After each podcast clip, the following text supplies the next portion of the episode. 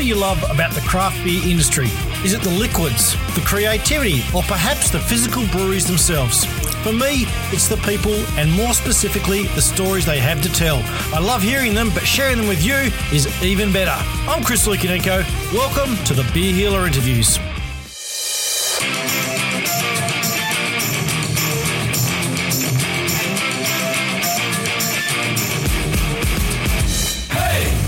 Once upon a time, the city of Launceston was dominated by a single brewery down on the Esplanade. Oh, how times have changed. In recent times, an army of smaller breweries have been staking their claim on the town, including one who has kind of taken things to the next level and set up their first brew pub in the CBD, Ducane Brewing. Founder Will Horan has been brewing beers for around a decade, honing his skills as a home brewer and sharing his beers with mates and maybe a few of his clients when he was working as a mountain trek tour guide. Upon making the decision to change careers, from the outside looking in at least, things seem to have moved along pretty quickly, and we might have a lot to unpack here, so let's bloody get into it. Welcome to the Beer Healer Interviews, Ducane Brewing founder, Will Horan. Thanks, Chris. Thanks very much. Looking forward to this, mate. Uh, there is plenty uh, to get into with this one. And even though I've done in depth research, I think there's a lot I'm going to learn tonight, which is what I love about doing these podcasts is when I don't don't know everything about uh, what's been going on. So, mate, yeah, it's up to no. you to entertain me tonight that intro was sensational. You'd reminded me of things I'd forgotten in there. So that was, a great, great start. so, so mate, in 2015, you won Launceston's most pre- prestigious home brewing competition at arguably Launceston's most popular craft beer bar, St. John's. That's a bit of a way to start a career, isn't it? Yeah, well, yeah, Launceston's most prestigious. I suspect Launceston's only, only? homebrew competition, yeah. to be honest. But but still, nevertheless. I was trying to like, talk yeah, you up. Thanks. Yeah, sorry, mate. I should have just gone with that. But um, no, definitely, yeah, that that was that was pretty exciting at the time, actually, and that's um, yeah, I guess that's where it all began. But uh, how how long yeah. had you actually been home brewing for for before you entered that competition? Oh, actually, a fair while. I think, like a lot of people, I probably really got into it in uni. Um, but like my parents were quite. Let me guess. It, wait, so wait. You got into it. You need to save money on beer. Well, I reckon I, I might. I may have actually been a. Like my parents were quite into it. Um, my parents oh. are both ag scientists, so I've kind of always oh. had a bit of an appreciation for like the raw ingredient, I guess. Yep.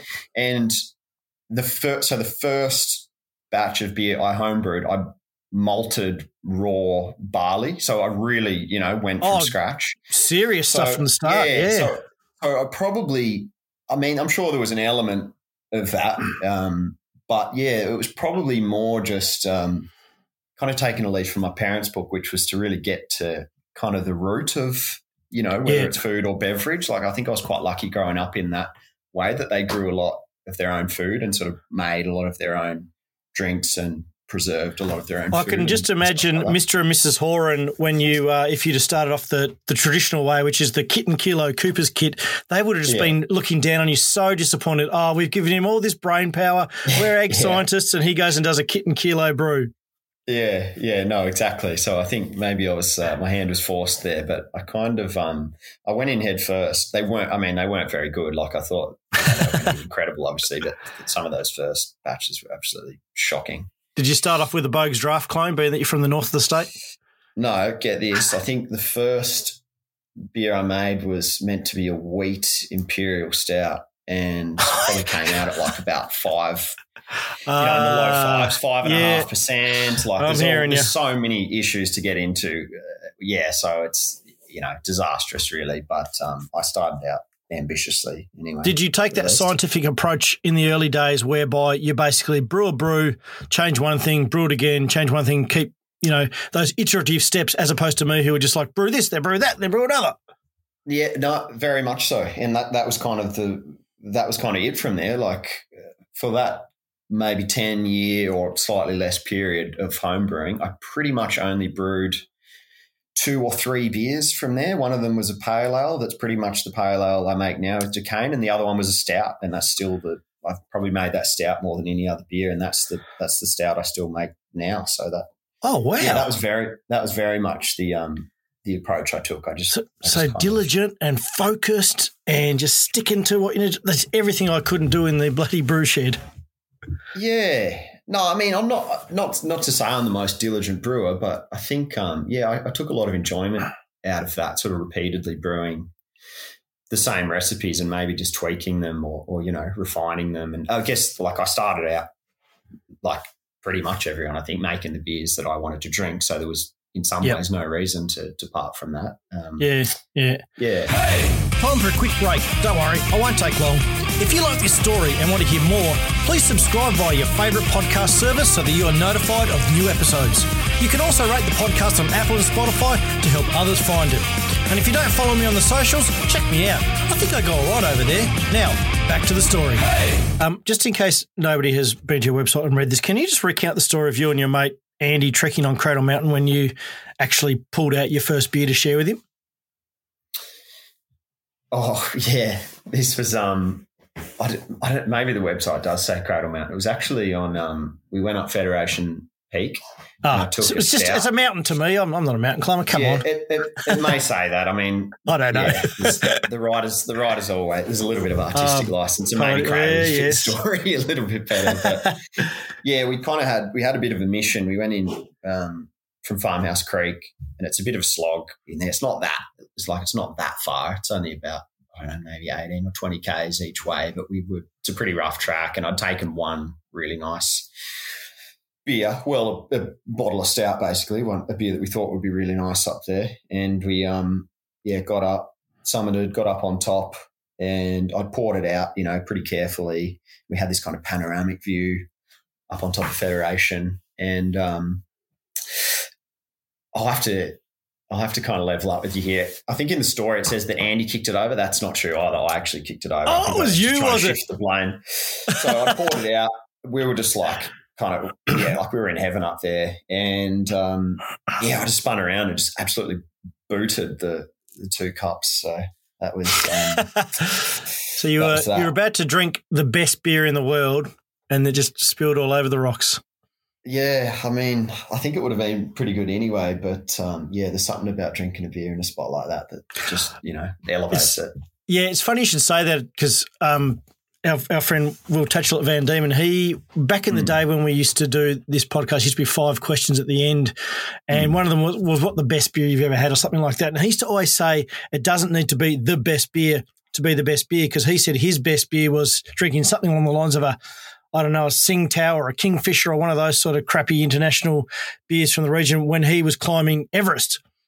And yeah. uh, so he said, you know, that's that's his best beer, but yeah. you wouldn't if you just took that beer out of that sort of setting and drank it, I don't know, on your couch, you'd be like, "No, nah, this is this is rubbish." Yeah. Do you do you feel the same way? And did you do you feel you've actually lost that moment that you could have had the best beer of your life?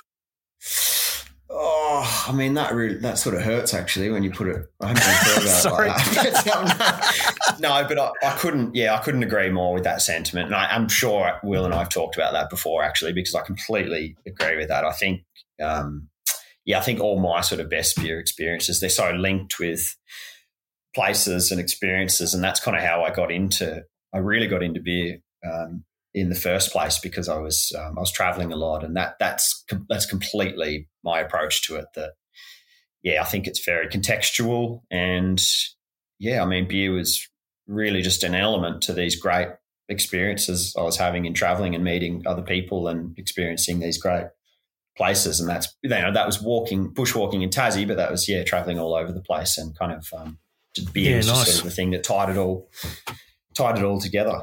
Beer makes the world go round, I reckon. Absolutely. um, so, so winning that competition obviously opened up a few doors for you to allow you to make the career switch um, mm. through a job offer at Morrison. But, mm. but was that career change always on your radar at some stage? No, no, no, not at all. No. Oh, really? Not even. Yeah, not even. Not even close. Um, oh wow! Yeah, I, I, really hadn't thought about. I really hadn't thought about doing that at all. I was pretty. I mean, guiding it's a tough job, but I was pretty involved in it, um, and I was yeah, I loved it. Like I was doing a lot of guiding, and really thought I'd just keep keep doing that. Maybe have a bit of a departure because the long trips become a bit challenging um, on you know relationships and but I was doing a lot of oh, fly yeah. fishing guiding and I really loved that and that's more sort of day trip based so I really thought I'd just stick just stick with guiding and brewing was just a, a hobby. Yeah. And I really didn't think I'd go any further than that. And that, um, yeah, that little homebrew competition just totally turned that around for me. And so, how did that happen? Basically, the the beer that you won with, you were able to brew mm. at. Morrison Brewery. Is that right? Yeah, exactly. Yeah. So I actually, um, I actually got, I, I had first and second oh, place Bragger. that year. Not to, you know, not to, uh, whatever, big Ed. So, but, but Paul, um, Paul, when I met him, was kind enough to let me choose. He just said, brew, brew whichever one you want. I guess. Oh. Um, so I did. I brewed the stout, and you know we sort of kept in touch. It was shocking brew day. Um, like it's an oatmeal So It's kind of, I guess, it's it's probably an export stout principally, but it does have you know oats just happen to be a yep fairly um, you know high percentage ingredient in it. So which yeah, it was that was kind of that steep learning curve where I realised that homebrew recipes don't necessarily mm-hmm. translate that well to commercial scale recipes, and we yeah we had a really long day of it. But Paul was um, yeah very very kind. What, very did you have like a stuck sparge or something along those lines, or it's just pretty much stuck mash right from the start. Right. So yeah, stuck. Okay. Yeah, couldn't couldn't lauter. We couldn't. Yeah, we couldn't really do anything with it, but we struggled through and yeah, and got there. But um, I, I was certainly wishing, and Paul was probably wishing that we'd gone with the other beer at some point during that day. So did but, um, even though you had the problems, did you did you hit all your, your specs and everything at the end? Uh, we were probably. It was another five percent, wasn't under. it? It was, yeah, not not quite five, but it was probably yeah. It, it was certainly um, pretty inefficient to brew. Yeah, the recipe I had, I certainly tweaked it after that because I ended up brewing it. Um, you know, not a lot, but a, a couple more times um, on Paul's Brewhouse there over the years. Um, and yeah, I mean, that was, oh God, I had such a good time there because Paul kegged it and basically just, I mean, St. John put it on, which was sort of the idea because they were involved in the competition, but then just dispersed a few kegs around the state. And me and my mate Bert um, basically just went on tour and drank it down, you know, like Winston put it on then. It was uh, Preachers, you know, so we just went around and drank it everywhere. Nice. I've got all these great photos of me just with a pint of it, but, you know, like oh, on holiday, just in a new. it was, um, yeah, a lot of a lot of fun. And then, yeah, kept in touch Did, with Paul, and um, yeah, he ended up offering me a job, which was, which was, yeah, pretty exciting. So, so what about the whole idea to create Ducane, the brand?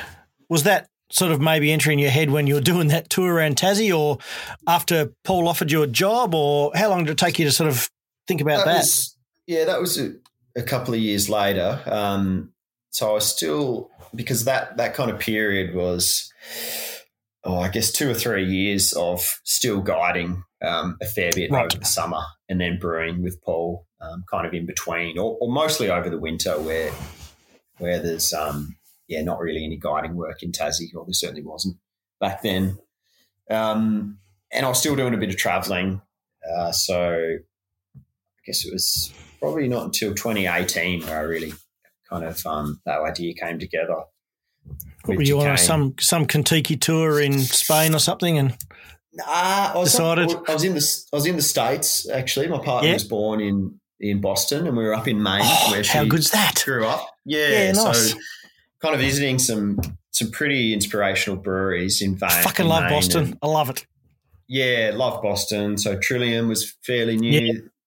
But also the like Oxbow in Maine, Hill Farmstead, obviously, like oh, going yeah. around to a lot of these breweries and yeah, just feeling pretty inspired by that scene in the US. I mean, I know that's kind of been huge for a while, but it's still it's just evolving all the time. And Maine in particular, like Portland, Maine was yep. phenomenal beer city in 2018 and w- would be now and had been for a while. But I think, yeah, that's probably as good as it's ever been. Um, that part of Maine or yeah. part of the Northeast in terms of beer. So, yeah, I, I was feeling pretty inspired then.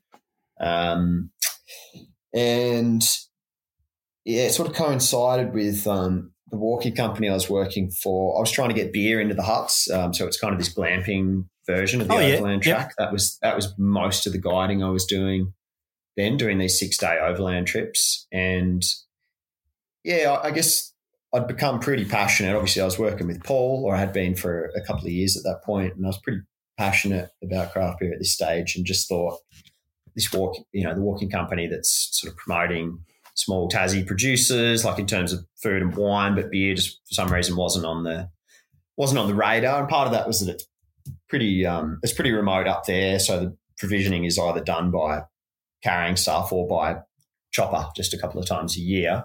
And canned offerings were either I mean, there were a few craft can offerings, but mostly it was like the big boys or Yep. a lot of the craft stuff was still in bottles. Um, Yep. You know, Paul stuff included. Yeah, yeah. And that's not very efficient to fly. Not, No. You know, not to mention trying to carry. Um, Yeah, bit heavy. So I basically kind of pitched to the company that um, if I found a brewery where I could sort of commission a full batch of canned beer, um, maybe we could get up, get that up there. And then I just thought, well, actually, why don't I just, um, you know, I'll just do it, have a little side project, and I'll just make the beer for the huts. So that that's kind of how it started. Just a cheeky And- dabble. yeah, and those first, and Paul was great as always, and said, you know, go for it. Um, and I got East East Coast were coming down. They were doing a bit of as in East Coast canning. They were Yep. canning with a couple of breweries down here at that time. So I contacted them, and it sort of looked like it all checked out. Um, yeah, so I went for it. Brewed that brewed that uh, pale ale that I've been brewing for a fair while, and a pilsner, which was kind of. Yep. I mean, there were a couple of Tassie Pilsners, then a couple of really good ones, Moo Brew being probably the main Yeah. one that had been around Yep. for a fair while at that point. Um, but like in probably the last year, like even, even in the US, you know, like this is kind of that real resurgence of lager and Pilsner, I guess, Yeah. that era, five ish, four or five years ago. Um, and even in Europe, like I'd been in yeah, I mean, Pil- I think Pilsner's just been, it's never really gone away, certainly not in continental Europe, but it was like it really came back to the fore. Um, and I just bloody love drinking it. So Yeah, me too. the Me too. Talking that'd be- to the converted. other one. Yeah, Yeah. yeah. So, So- um, yeah, I brewed those two and they both, um, yeah, both made it up to the, and they were the uh, the little white labelled silver bullets that we drank there for a while. exactly. Yeah. Absolutely. So, so Paul Morrison, um, owner of Morrison Brewery, was was was your boss. I guess he helped Yeah. teach you the ropes in terms of learning how to brew on a commercial scale as opposed to a home brew. But did he also, you know, help you out with learning the ropes around around the business side of things?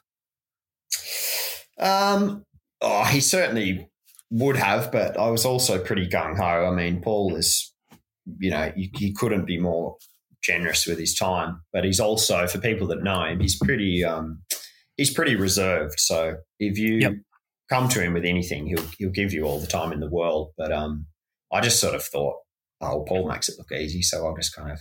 And to be fair, it was a pretty small scale operation, or I thought it was going to be at this stage. Um, and then I spoke to Luke Dempsey of St John Distribution or Sonic Distribution. Sonic, yeah, great beard. I can't remember when it changed, but it was Yeah, yeah somewhere around there. And I'd known Luke for a fair while, and sort of told him what I was up to, and asked him if he thought it would have you know broader appeal, and he was like, "Buddy, go for it." So I, I certainly wasn't going to go any broader with it until Luke said that or came on board. Like I didn't have any interest in, you know, trying to sell it elsewhere. Like that just wasn't what I was thinking at all. I certainly didn't have big plans with it. But I guess that kind of changed that aspect of it when Luke said he'd be keen to rep it.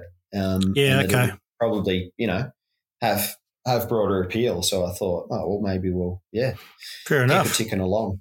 Fair enough. Um, Yeah. So during your time at Morrison, were you just purely assistant, or did you, you know, put out a couple of beers that had your own stamp on them, or anything like that? Um, yeah, Paul. I mean, Paul gave me a lot of flexibility. Really, like in hindsight, even in my first couple of years, like he was, he was, um, yeah, super generous with allowing me, I guess, some of the creative control because he has a lot of different projects in terms of limited releases, but he does a lot of sort of festivals. Um, oh yeah, you know, like pa- Panama Festival, for example, which is coming up. Um, he, he makes all the beers for that. So yeah, Paul was always great with letting me kind of put my own put my own spin on certain beers. Um, and yeah, I guess taking taking a lot of the credit for it because you know, I mean, every time a new beer is made, you end up in some sort of social setting where people are trying it, and someone's kind of taken the credit for it. And I think Paul was actually yeah pretty kind in sort of letting me just with certain things, and he he obviously had his babies, which were the original Morrison recipes, which I, you know, I just brewed to the best yep. of my abilities, and also certain every now and then he he had a you know red hot idea, and um, that was yeah, those those were Paul's beers and some bloody good ones, obviously, and also some bloody yeah. crazy ones because occasionally he goes he goes right out there. so I'm, I'm, assuming you would consider him a, a, bit of a mentor, but I just was wondering yeah, if there's anybody else sort of in and around Launceston town that you might have sort of slapped the big M label onto it all? Yeah, definitely Stu, because um, I'd known Stu for a while. Yep. I guess so. Stu Grant started. for people that Stu don't Grant, know, sorry, yeah, from Ocho Brewing, Miners Gold now. Yeah, yeah. So definitely, definitely Stu, because he was um, the crazy guess, scientist. Uh, yeah, yeah, absolutely. So I spent, um, you know, I spent a lot of time um, at the homebrew club meetings in Launceston, which is yeah, which was great actually, and yep. meeting a lot of other keen homebrewers. Um, yeah, and people from there kind of went on to do all kinds of other stuff. Swifty uh, with kicks now. Oh yeah, yeah, yep. Um, uh, Bill Armstrong, who ended up working at uh, Three Ravens oh, cool. back then. And yes, Stu went on to well, firstly get a Van Dieman, wasn't he first? Will, Yep. Yeah, yeah, which was pretty right. I guess similar timing, or maybe slightly before I started at Morrison.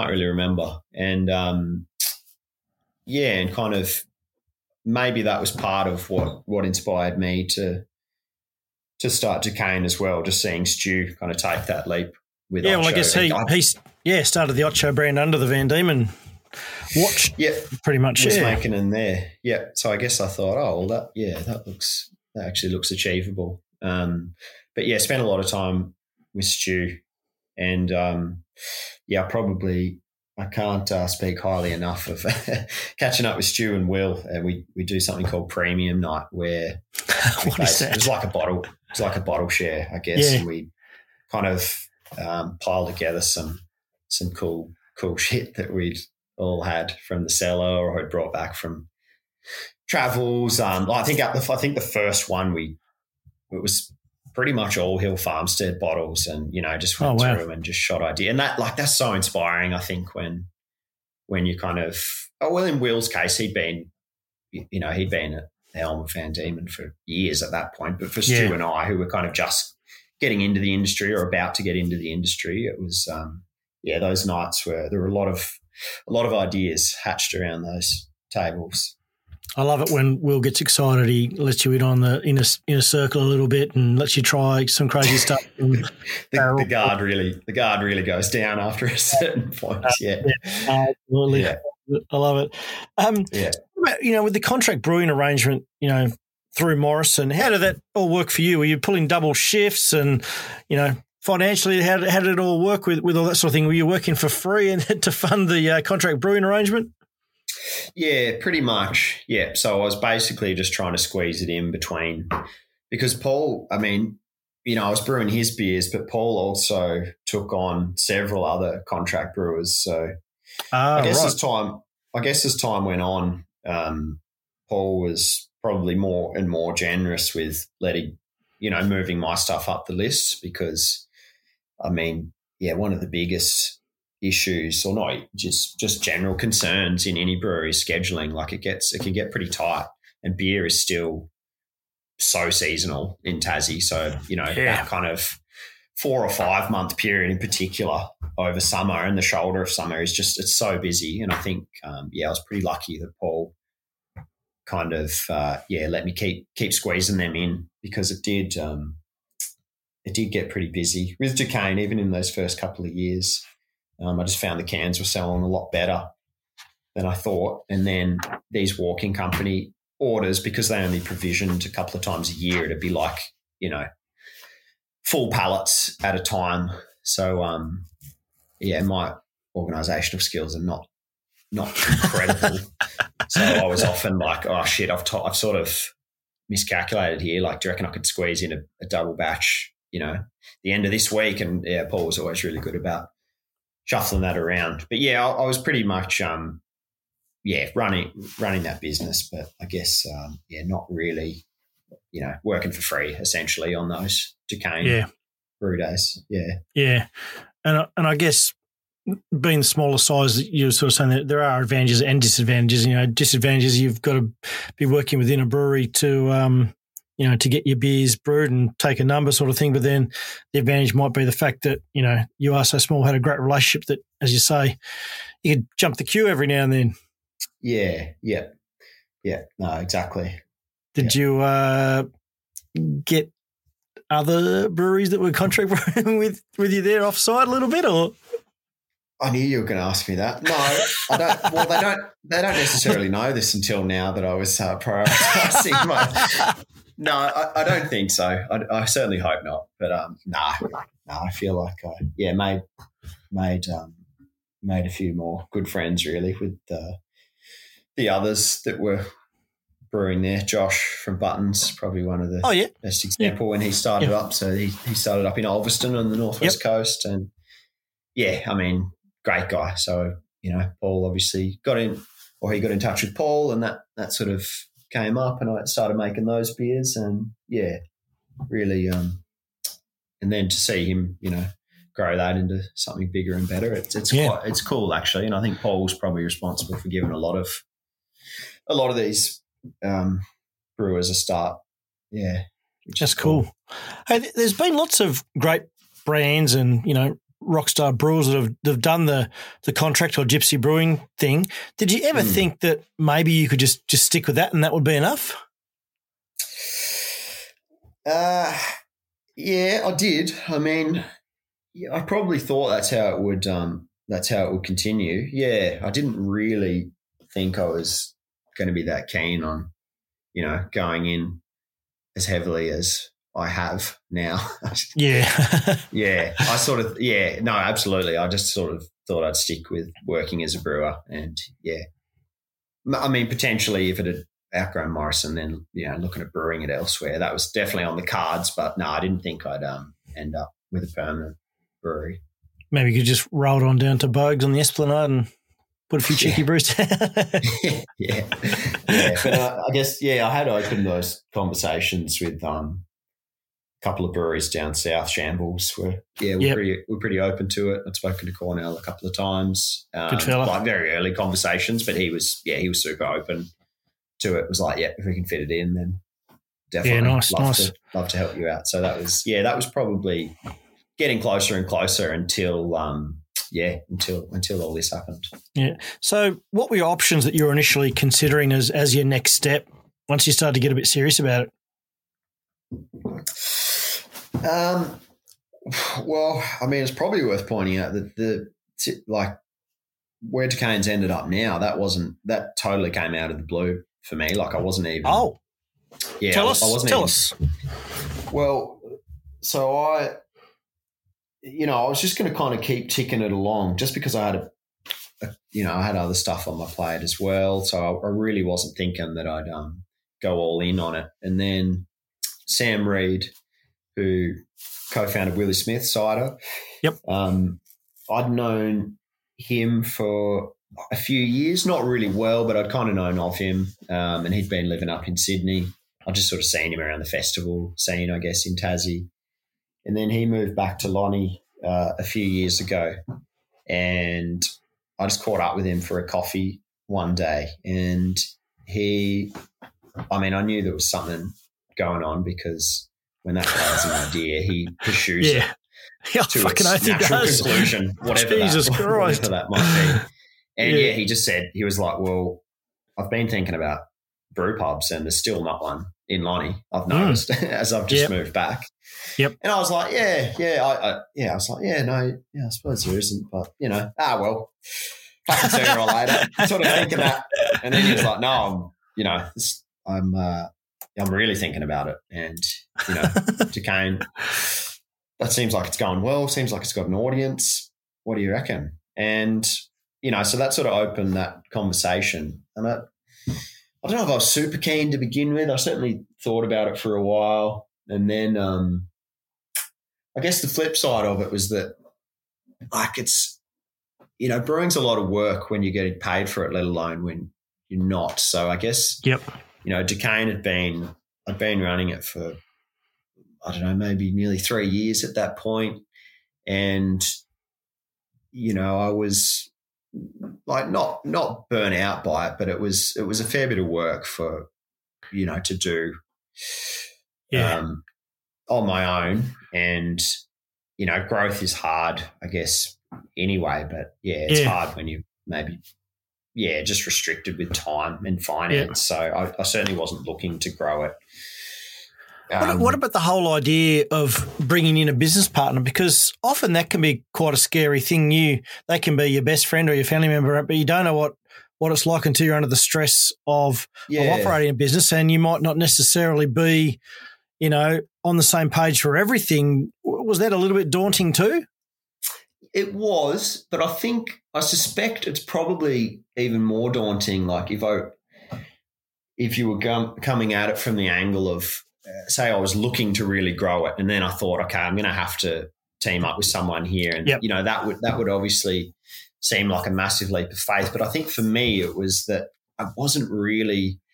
I mean, I was probably getting to the point where I was like, I could kind of take it or leave it here. I mean, I loved it as a project and I was really proud of it, but it was just sort of too much work for the way I was doing it. I didn't really have an easy way of growing it either. So I was at a bit of a crossroads anyway. So when um, so when I teamed up with Sam, it was kind of like he had the ability to help grow it into something bigger than it was going to become. Yep. Um, and you know maybe found solutions rather than yeah.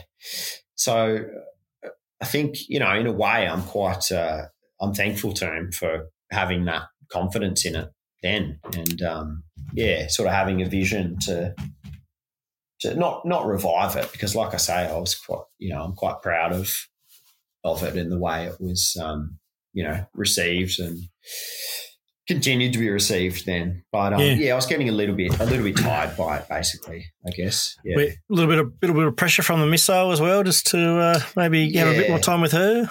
Absolutely. Yeah. Yeah. No, that's that's that, That definitely happens. came into it too. Yeah. you don't have kids yet, do you? Uh, I do. Yeah, I've got a? I've got a six month old now. Actually, there, look, So there you go. Recently, A bit more complexity. Congratulations and sucked in. thanks, mate. Yeah, thanks.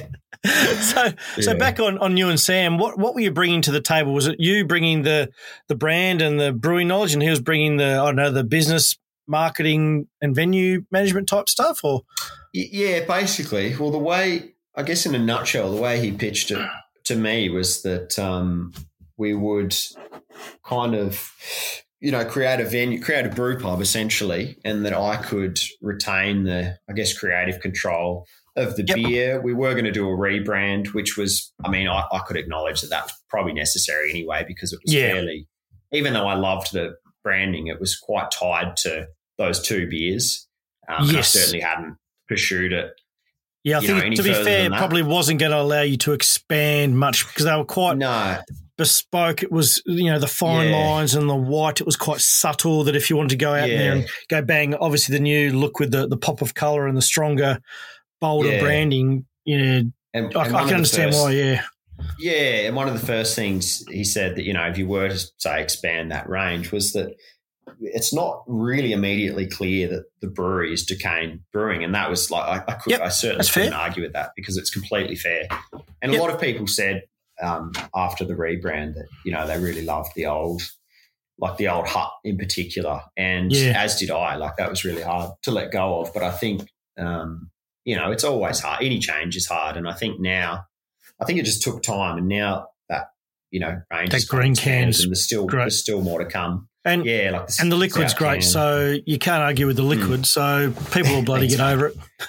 yeah, no, exactly. But um, yeah, so that that rebrand was um, yeah, pro- probably necessary. But no, Sam just basically said that um, you know he was keen to get on board, retain the the feel of it. Um, you know, aside from that rebrand, but retain the beers, the feel, yep. allow me to kind of, you know, continue to to push out new beers and basically just, um, yeah, just be able to oversee the brewing operations. And Sam would sort of come in with with capital and um, yeah, develop a venue and and run the business. So yeah, for nice. me at the time, I mean, that was like really exciting because I just um, you know I just didn't think I'd get to that point with it. I wasn't looking to get to that point with it, but it sort of turned into this quite um, attractive idea to me that I could just go back to making the beers and be really excited about that element I've, of it. Um, I've got a saying that I use on this podcast, and you won't be familiar with it because you don't fucking listen to it, but that's okay. but uh, yeah. for those that do, they'll they'll know that I haven't brought this one out for a little while. But some may say that you've been kissed on the cock by a fairy. yeah, with all well, of this. Yeah, no, I can't argue with that. That's um, that's that's probably fair enough. Because I mean, and even now, the more I think about it, like that was, yeah, I, I completely, I completely back my instincts then because it, it, it, was a great offer. I mean, to be able to sort of, you know, design and commission a brewery yeah. that I would then be working in, it was, um, yeah, like, you know, I mean, Sam, Sam saw potential in it for for all kinds of reasons, but I still, you know, I still, I'm still grateful to him for seeing the, yeah, you know, believing in the in the essence of it uh, yeah. as a project. And yeah. when I walk in there now, which I do every day, like it's still that that hasn't gone. Like he, it's not as if he changed his mind and we've gone down a different route. He completely backs my, you know, my ethos and like there's bloody guides working in there that were good mates of mine, and you know we're kind of um, decking it out in in old hiking stuff and yeah it's it's cool. It's it's really cool actually. It's kind of yeah, I, I like it. It feels like the you know the the stars have aligned for you. You know, having Sam move back to Launceston and that yeah. chance meeting or not chance meeting, the fact that you've put in a whole fuck ton of hard work to get to this stage, and yeah. you know, some sometimes that's all it takes is just that that chance, and you never know where he yeah. might take you. And one of Sam's, I guess, one of Sam's great skills. Um, you know, with with Willys or or whatever, is that he's really good at bringing kind of the right people together. He, he sort of, I get, he recognizes that he can't do everything, obviously, because no one can, but he's really good at finding, you know, the right person for the job. And that was, I guess, yeah, apparent straight off the bat with um, yep. Cumulus uh, Design Studio, who did the, who were the architects for the building. Oh, yeah. They were amazing. Yep. And I think really brought it to life. Um, yeah, just for example, like he really, he's really got an eye for people with a certain skill set, and he can kind of you know apply that to. That's cool. That's cool. Yeah. Hey, um, something I found a little different for a small brewery, but I also mm. really, really liked it was how you call out your values on your website. And uh, for anybody that hasn't been on there, mm. they are uh, leave no trace, only the essentials, out in the elements, locally grown and shouted. And I'm just mm. wondering how these values um, guided you with this new development. And was Sam totally aligned with with those from the start, or is that something you developed together? Yeah, no, Sam was.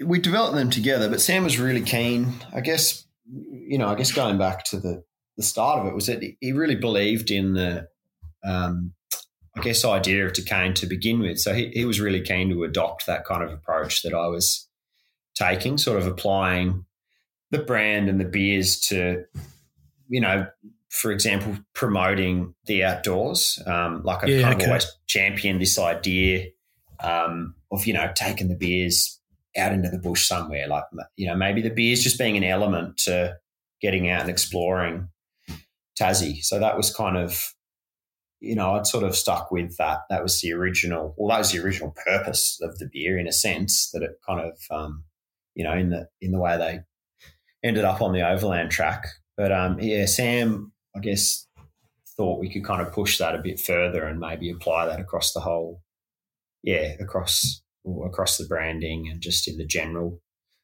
philosophy of the business. So we're still, um, I guess, we're still sort of pursuing exactly how that comes across, but we're really trying to flesh that out in the space. So we've got like a big map with local walks on there. Um, I mean, Lonnie gets a lot of tourists, like you know, like the rest of Tassie, and we're trying to, if people are interested in getting out and about, we're trying to be, you know, I guess, sort of a a springboard for people exploring around the north of the state, well, the state in general, really. So, yeah, we're, we're kind of giving people um, info about bushwalks and. Um, I like that because then you're sort of more than just a brew pub or a place to go and get drunk at. It's you're a bit of a community hub, tourist yeah. hub destination, perhaps. Yeah, yeah, yeah. Which was which was part of that, that idea as well. Like we've gone for, I guess, um, a real family vibe as well. So you know, cool. I think it's yeah, I, I, think it's a cool venue. I certainly hope it is. Like growing up in Lonnie, I, I, yeah, I'd like to think it's hard to be objective, obviously, but I kind of look at it and think, yeah, I think I would have been really into this if I wasn't wasn't involved with it. Um, it's definitely more of a, you know, it's probably more of a daytime vibe, which we were really keen on. It's a really cool. big space, yep, um, and it's quite sort of open and airy, and we sort of wanted to keep this feel of a large, um, you know, open space and yeah, just sort of have it feel quite inclusive. And I think that that's come across. There's quite a big kids area. So, and also, I mean, I was about to start a family. So, um, yeah. and Sam has a young family. Um, yeah. So, I like it. I like it. So I read that you um, once upon a time wanted to actually start a stout brewery, and I I bloody love stouts. Is there still a part of you that wants yeah. to do that? Yeah. Oh, totally. Yeah. I mean, that was. Yeah, I was so keen. I still am keen on that. I mean, how awesome would that be? I just think that'd be cool, wicked. Like Maybe. to have a to have little brew pub somewhere where you could just go in and it's like, oh, there's just eight stouts on tap. maybe, maybe there can be a sub brand of Ducane where you just just dabbling with you know barrel aged stouts and you know oh, pastry stouts yeah. and whatever else. Yeah, just got some new barrels today actually, so I'll just sort of start getting into some barrel barrel Ooh. stuff um, here now, which will be exciting. Lovely. Yeah, nice, nice. Um, so, so, what are you hmm. pouring. Currently? Like, obviously, you've got the pale, you've got your stout, you've got your Pils. Uh, you got a few uh, more taps than three, I suspect. Yeah, so I've got a uh, Berliner Weisse, a raspberry Berliner Weisse, which is. Ooh, oh, I did read about that in the Examiner this week that you've got your yeah. uh, your raspberries locally yeah. too. Yes, we launched. Yeah, from Hillwood, we launched that on Valentine's Day, which is oh, so sweet. corny. I just thought, yeah, it is. Like, why not? The timing was right. um, but um, yeah, so that's that'll probably be. I mean, that's been pretty. Even in the first couple of weeks, that's been pretty well received. So um, yeah, I reckon that that could end up being a staple, or maybe ease it off coming into winter. But I reckon that'll hang around. Um, yeah, they're they're a good beer.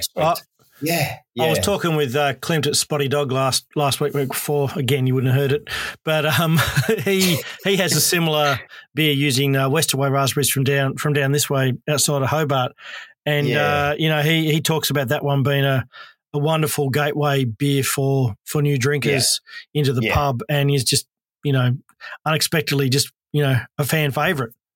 Yeah, yeah, I think we'll probably find that. I mean, it, yeah, it made a lot of sense, um, and I think raspberry's pretty hard to beat. I've kind of been, I've been home brewing a beer like that probably just over summer. I mean, my parents grow a lot of fruit. In fact, that other, um, the other beer from the homebrew competition was a was pretty much that beer. It was a raspberry Berliner oh, right. So it's something I've always really loved. That sort of quite low alcohol, um, not super sour, but just quite tart. You know, really yep. refreshing. I love it Very too. much yeah. like a summer a summer beer for me. Yeah. Um, and I changed around the fruit a bit depending on what was around, but I think yeah, raspberry is it's an absolute winner.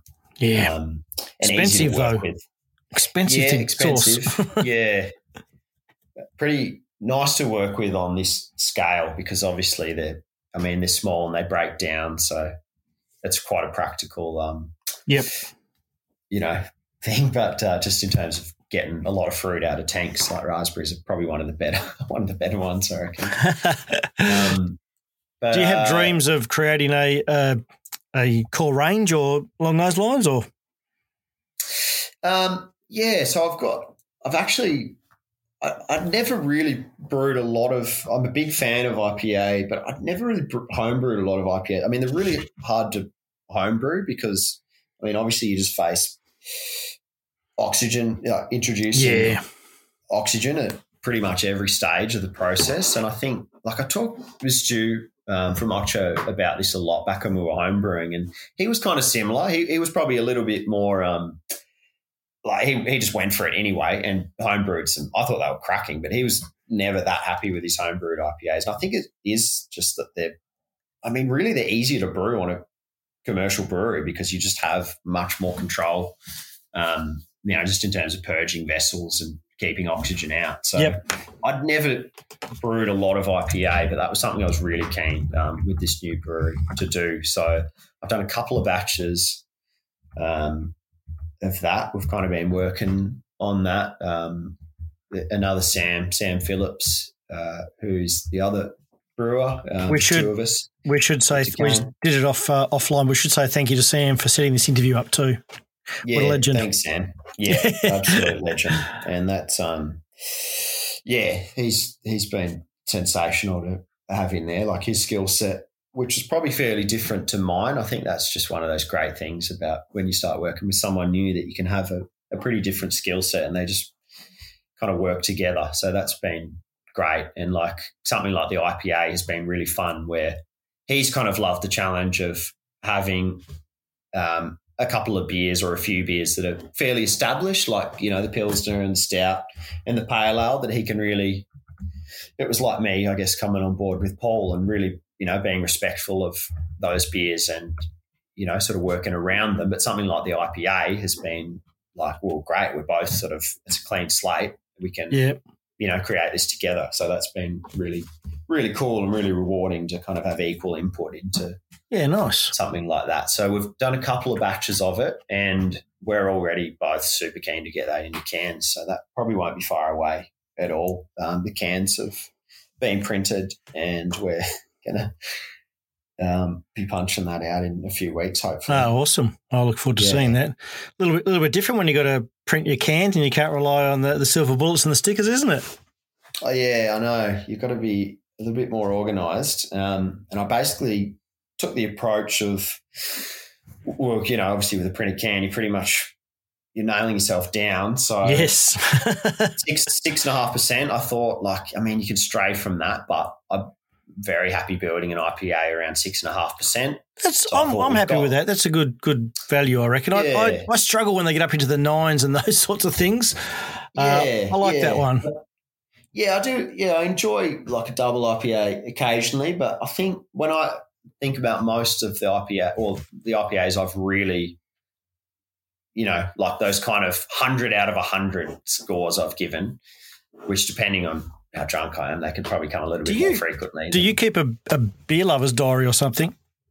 I, don't. I used to use rate beer, but not Oh, for yes. a long. I, Yeah. I probably stopped using rate beer in like twenty When it sold know, out? 16, 17. But I, I, um, I loved it, and I still look back at the first, you know, few hundred or seven or eight hundred reviews. Like I really went hard on it for a few years. Yeah. and yeah, I loved that. I kind of wish I still did. I've sort of been considering getting back into. Um, Whether it's Untappd, I guess Untappd is Oh. Yeah, probably so, the yeah. one to go Yeah. with now. Can, Um, can you remember any of your 100 out of 100 beers? Uh, I mean, they probably they probably weren't IPAs until I went. I spent time in the, the, The US, US. and I think that was when that And you tasted them fresh. Yeah, yeah, and just really, yeah, the stars kind of aligned, I guess, in the um, just just the location there. You know, the northeast is obviously pretty amazing. Yeah. Um, but yeah, probably probably Trillium. Spending time in Boston, those were really impressive How? to me. Yeah, God, it's um, and Hill Farmstead, I guess, but that was oh the Alchemists, I guess. Yeah, there's a few. There's a few that I really just and I guess the thing about like thinking about Hill Farmstead, those IPAs were I know he brews bigger IPAs, but a lot of them are like six percent. They're not massive beers, but um, just like just perfect. You know, just enough body, but yeah, not nothing massive. When you were in Boston vi- visiting uh, Trillium, was the was the Hmm. Fort Point um, Yeah, location set up? how good is that? yeah, love that. Amazing, amazing I got spot. I got my wife onto drinking beers there that night because that was one of the first times she tasted a, a wild ale aged in Chardonnay barrels. Oh, nice. Yeah, own it. Yeah, I've had. I remember Sam and I was talking about that the other day. Yeah, I, I actually tried that as well, or or a version of that. Yeah, and we had that, and we had the chili. I think we had the chili stout that night, and there might have even been a a, a berry one as well. I forget now, but um, Yeah.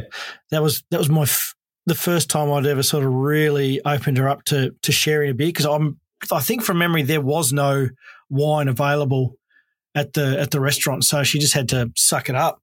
And Yeah. uh, oh, I was so I was so proud when she she found one that she liked. Actually ended up bringing a few of them home, even so. That's Yeah. awesome. Oh, Yeah, so good, I was- so good. I was so impressed with their beers. I mean, Yeah. that whole scene was Yeah. just super Yeah. exciting. The Fort Point's there. a little bit different to the one just around the corner of the Harpoon Brewery massive beer hall. Oh, yeah. No, well, actually, I think I only went to Fort Point and they had a little pop up called the Greenway or something. Oh yeah, yeah. we were there yep. over summer. So Yep. we yeah, had had a few beers in there. That was really fun, just like a big outdoor area where they were like sort of a festival vibe to it almost. Oh, nice. It was open I'll be back. day, I think, over summer. Yeah. got to, oh, get back wait. there. Yeah, Can't wait. beer and Yeah. travel. How good is it? Ah, It is. Yeah. Um, yeah. Well, Yeah. mate, uh, we we better wrap it up because you've uh, got the family to attend to, and as do I. Um, it's been a big six months or so for you since you since you've opened this joint. You've you've had your summer rush.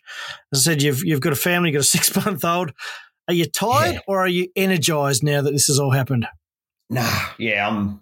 I've bounced back. I've, I've definitely Oh, bounced back. I think if you'd asked me that a couple of months ago, I might have been, I might have been leaning into the.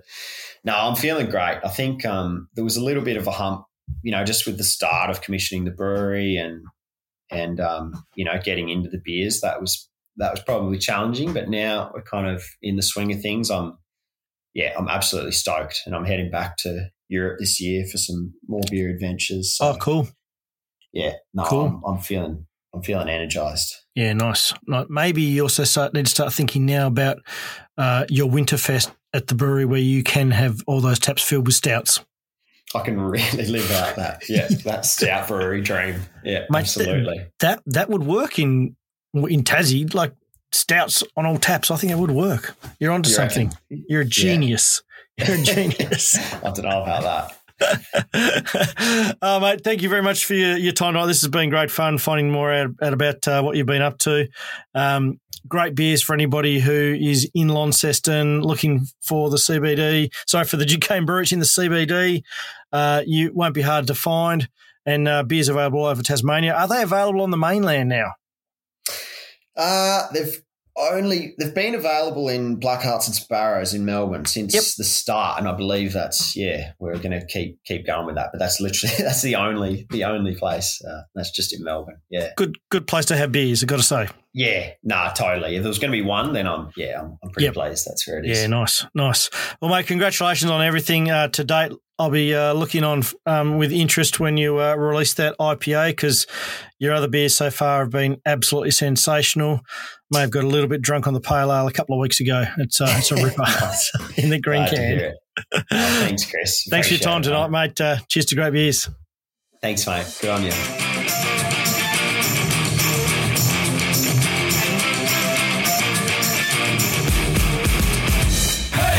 Thanks for listening. If you like the story and want to hear more, please subscribe via your favourite podcast service so that you are notified of new episodes. You can also rate the podcast on Apple and Spotify to help others find it. If you have an idea for a guest, shoot me a message via the socials. And speaking of them, if you aren't already, why don't you follow me on Instagram and Facebook? Help me spread this craft beer gospel. And finally, cheers to great beers.